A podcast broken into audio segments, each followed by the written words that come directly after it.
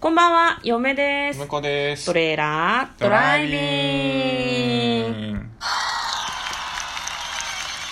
はい、始まりました。トレーラードライビング。この番組は映画の予告編を見た嫁と婿の夫婦が内容を妄想していろいろお話していく番組となっております。運転中にお送りしているので安全運転でお願いします。はい、本日もね、映はい画の予告編から妄想していきたいと思います。これ完成ちょっとさ、うん。なんか間がない？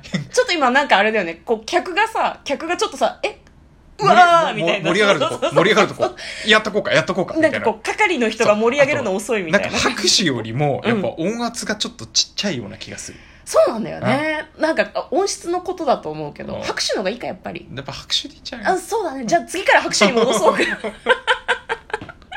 まあ、あの、こう、こういうやりとりをしたりしなかったりもするんですけど、じゃあ今日もですね、映画の妄想をしていきます。今日妄想する映画はこちらです。ディック・ロングはなぜ死んだのか、2020年8月7日公開、100分の映画です。PG12。おおはいはいはい。うんはい。こちら、まずはですね、予告編の方を復習して、内容の方を妄想していきましょう。3人の青年じゃないんだよね。中年だと思う。多分30代前半ぐらいの男性。はいはいはい私たちと同い年ぐらいかもしれんねんなんかね、3人で多分週末、こう、なんかバンドみたいな、こう、ことをして楽しんでるね。楽器を演奏したりして。で、お待ちかねのあれ、やっちゃうかっていう風に仲間の一人が言って、で、なんか、いつものような楽しい夜を過ごすんですね。花火を上げたりだとか、なんかこうビールを普通に飲むんじゃなくて、ビールの脇のところをこうなんかキリで穴開けて、横からブシューって飲むとか、何が楽しいんだろうっていうふうに嫁はちょっと思ってしまうんだけど、なんかはしゃいで楽しんでいると。タバコを吸ったりとか、もしかしたら大麻的なものを吸ったりしてるのかもしれません。ちょっとその辺は何とも言えないんですけど。でも、二人の男性がね、仲間のうちの一人を抱えて、これガガソリンスタンドだと思うんだけどガソリンスタンドのところに置き去りにするんだよね、うん。ここで十分だって言って寝てるのか分かんないけどその人を置き去りにするんです。で翌日平穏な田舎町が震撼した。その人が死体で見つかるんですねえ？なんで？っていうふうにちょっと思ったんだけどでこの町始まって以来の大事件。世にも奇妙な開始事件だなっていう風なことが周りの町の人たちで囁かれるんですね。で真相はわからない。殺人鬼が出たらしいわみたいな感じの話が広まっていったりとかもする。で男性2人がその彼の友達だったはずなんだけどで彼をガソリンスタンドのところに持ってったはずなんだけど、うん。ディックが死んだらしい。ひでえな俺らがやったの？みたいな話になってる。だから殺したっていう実感はないのかな？っていう感じだったんだけど、で、まあその警察がやってきたりとか、そのディックの恋人？奥さんにあいつが死んだっていう話をしに行ったりとかするのかな？なんかね、車の後部座席に血がべっとりついたりしてるんだよね。で、何があったのか予告編からはちょっとわからない感じでした。一体誰が彼を殺したのか？みたいなことなんですかね。ディック・ロングはなぜ死んだのかという予告編でした。では、内容の方妄想していきましょトレイラードライビング。はい、ということでね。う。なんでしんみりディディックが死んでしまった曲を聴いたらちょっとそういうテンションで言いたくなったな。じゃあ今回難しかったね。今回難しいね。今回難しいねうんちょっとちょっとコメディなような感じもするし、でも PG ンもスかかってるから、サスペンス要素もあって、ちょっとんなんか、あれだね、危ない表現もあるんだろうね。そうだね。なんか、なんなんでだろう私友達2人うんがふざけてて殺しちゃったのかなと思ってたんだけど、でなんか古畑任三郎形式でさ最初に殺しちゃったやつをもう見せて、うん。でなんかそれをこう隠蔽していくみたいな、でもなんかおバカさんだからうん。それがみんなにバレちゃうみたいな話かと思ったんだけどどうやらそうじゃなさそうじゃない？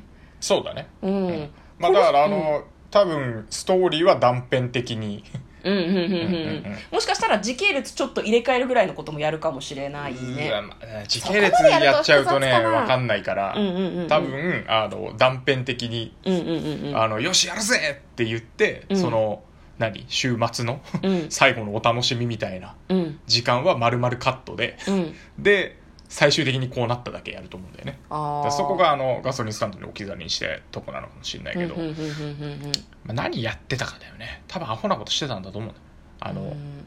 何？なんだ？あのヤクルトヤクルト？あのさっきのビールを穴開けて飲正む式名称出して大丈夫、うん、ヤクルト？ヤクルト？ヤクルトもさ、あのなんか上のさめくるあのめくるところをこう、はい。普通なんかめくってこう飲んだりとかこう指で穴開けて飲んだりとかうん。こうあの僕の知り合いに、うん。後ろのところをうん。刃で噛み切って、うん。そこからチューチュー吸うっていう人もいて じゃあアホアホなんだけどなんで？アホなんだけど、うん。なんか子供の頃はそれがかっこいいと思ってたらしい 周りでね周りでなんか「おおおおおなんその飲み方かっけえな」みたいなそういうことをやるんですよ。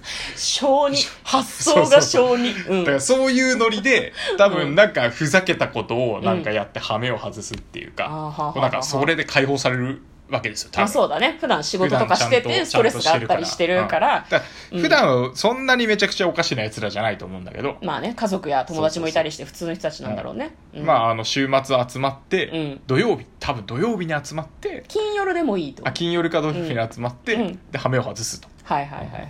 っていうのが通例だってて多分そこでよっぽどおかしなことしてたんだろうね。うん、そう考えると多分アルコールの飲みすぎとか、うん。オーバードーズ薬物のオーバードーズとかではないと思うんだよね。そうだね。普通じゃんそっちじゃない系で言ってほしいね、まあ、やってるかもしんないけど、うん。なんかそれもエクストリームにやっててほしいね。どうせやるなら。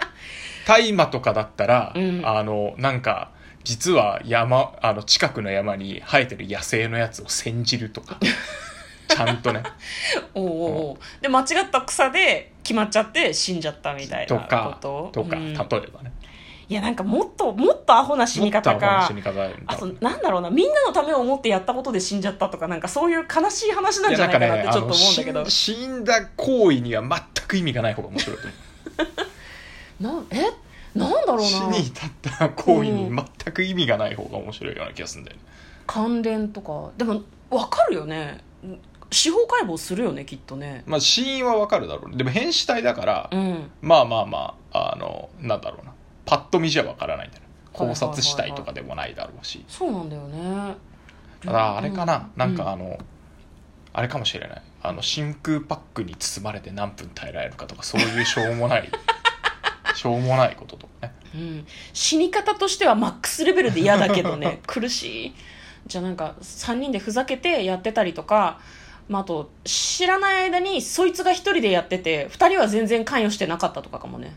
ああなるほどね。え気づかなかったけど何やってんの？っていう、うん。死んどるっていうふうになったのかもしれないですね。うん、あだからああとはあれかな。うん、あのわかんない。これ夏ぐらい？これね8月7日？あ違う違う違うあのあ季節感いや半袖じゃなかったいや半袖だな。半袖でもか海外の人ってさ冬でも半袖着てない？いやまあそういう時もあるだろうけど、うん。なんだろうな。あのちょっと思いついたのは冬とかだったら、うん。あのがあの外に放置して耐えられたら、うん。うん。あの10万円やるぜみたいな。ああ確実に死ぬやつだよね。多分でもね夏かねうん。いい気候の時だと思う。みんなね軽装なのでじゃあ置かれてても普通には死なない状態だったけどな、じゃないかなうーん。まあ、あとはなんかあのテンション上がりすぎて、うん。重くそ頭ぶつけて、うん。くも膜下出血とか内臓破裂とかしてるのに、うん。あのなんかこう何高いところからダイブとかして、うん。だけどもう酔っ払っちゃってるから平気平気って言って。うん。であのテンション上がってるから血尿とか出てるんだけど全く気にしなかったとかね。なるほど結構時間が経ってから頭打ったりするとね時間が経ってから亡くなったりとかってことありますからね。じゃあなんか内臓系とかね、うん。うん。しょうもないしょうもない。永遠死因を考える会みたいになってるけどでさい最後どうするんだろうねその結局死んでるわけじゃん。言うのかなその死んだ理由えでも死んだ理由はなんとなく分かってんだよね多分ね。はあ、はあはあはあはあ、隠そうとしてただけだから、うんうんうんうん。二人は。じゃあまあアホな理由でってか理由なく死んだっていうのを言えなかったっていうだけなのかな。理由なくっていうかだからだからその、うん。どちらかというと、うん。その夜の、うん。あのよくわからない意味のない騒ぎをうん。周りに言えないっていうところじゃない？夜な夜な3人で騒いで夜な3人で夜なっていうか金夜に騒いええでこうなんか花火あげたりとか大麻吸ってたのを言いたくなかったってそいう。うだから多分あの社会的にどうとかじゃなくて。うんうんうんうん。普通に言えなかったっていうまあ、社会的になのかもしれないけど、うんうんうん。なんだろうあの犯罪だから言えないとかではなくて。うんうんうんうん。なんかその楽しい秘密の夜に少年みたいなことをずっとやってたあいつらバカだなっていうのが恥ずかしくて言えないみたいな、ああ、なるほどね。わかりました。まあ、あれだね。ちょっとね、ポスターの方には知らない方がいいこともあるって書いてあるから、なんかね、もう一癖二癖ありそうなんだけど、ね我々のはい妄想はこの辺ですね。はいはい。ということで、簡単にストーリーを読んでまいります。田舎町で起こったある殺人事件の顛末を描いた殺人事件なんだ。うんダークコメディ。売れないバンド仲間のジーク、R、ディックは練習と称してガレージに集まり、いつものようにバカ騒ぎをしていたが、ある原因によってディックが突然死んでしまう。誰もが知り合いの平穏な小さな田舎町では事件の噂が瞬く間に広がり、人々の話題はディックの死で持ちきりになる。殺人事件として警察が捜査を進める中、ディック死亡の真相を知るジークと R は、なぜか彼の死因をひた隠しにし、自分たちの痕跡をもみ消そうとする。というお話だそうです。なんか、すごく気になるね、うんうん。予告も上手に作ってあって何が起こってるのかよくわからない感じでございました。非常に気になる映画です。ということで嫁とでこのトレーラードドライビングまったね。ー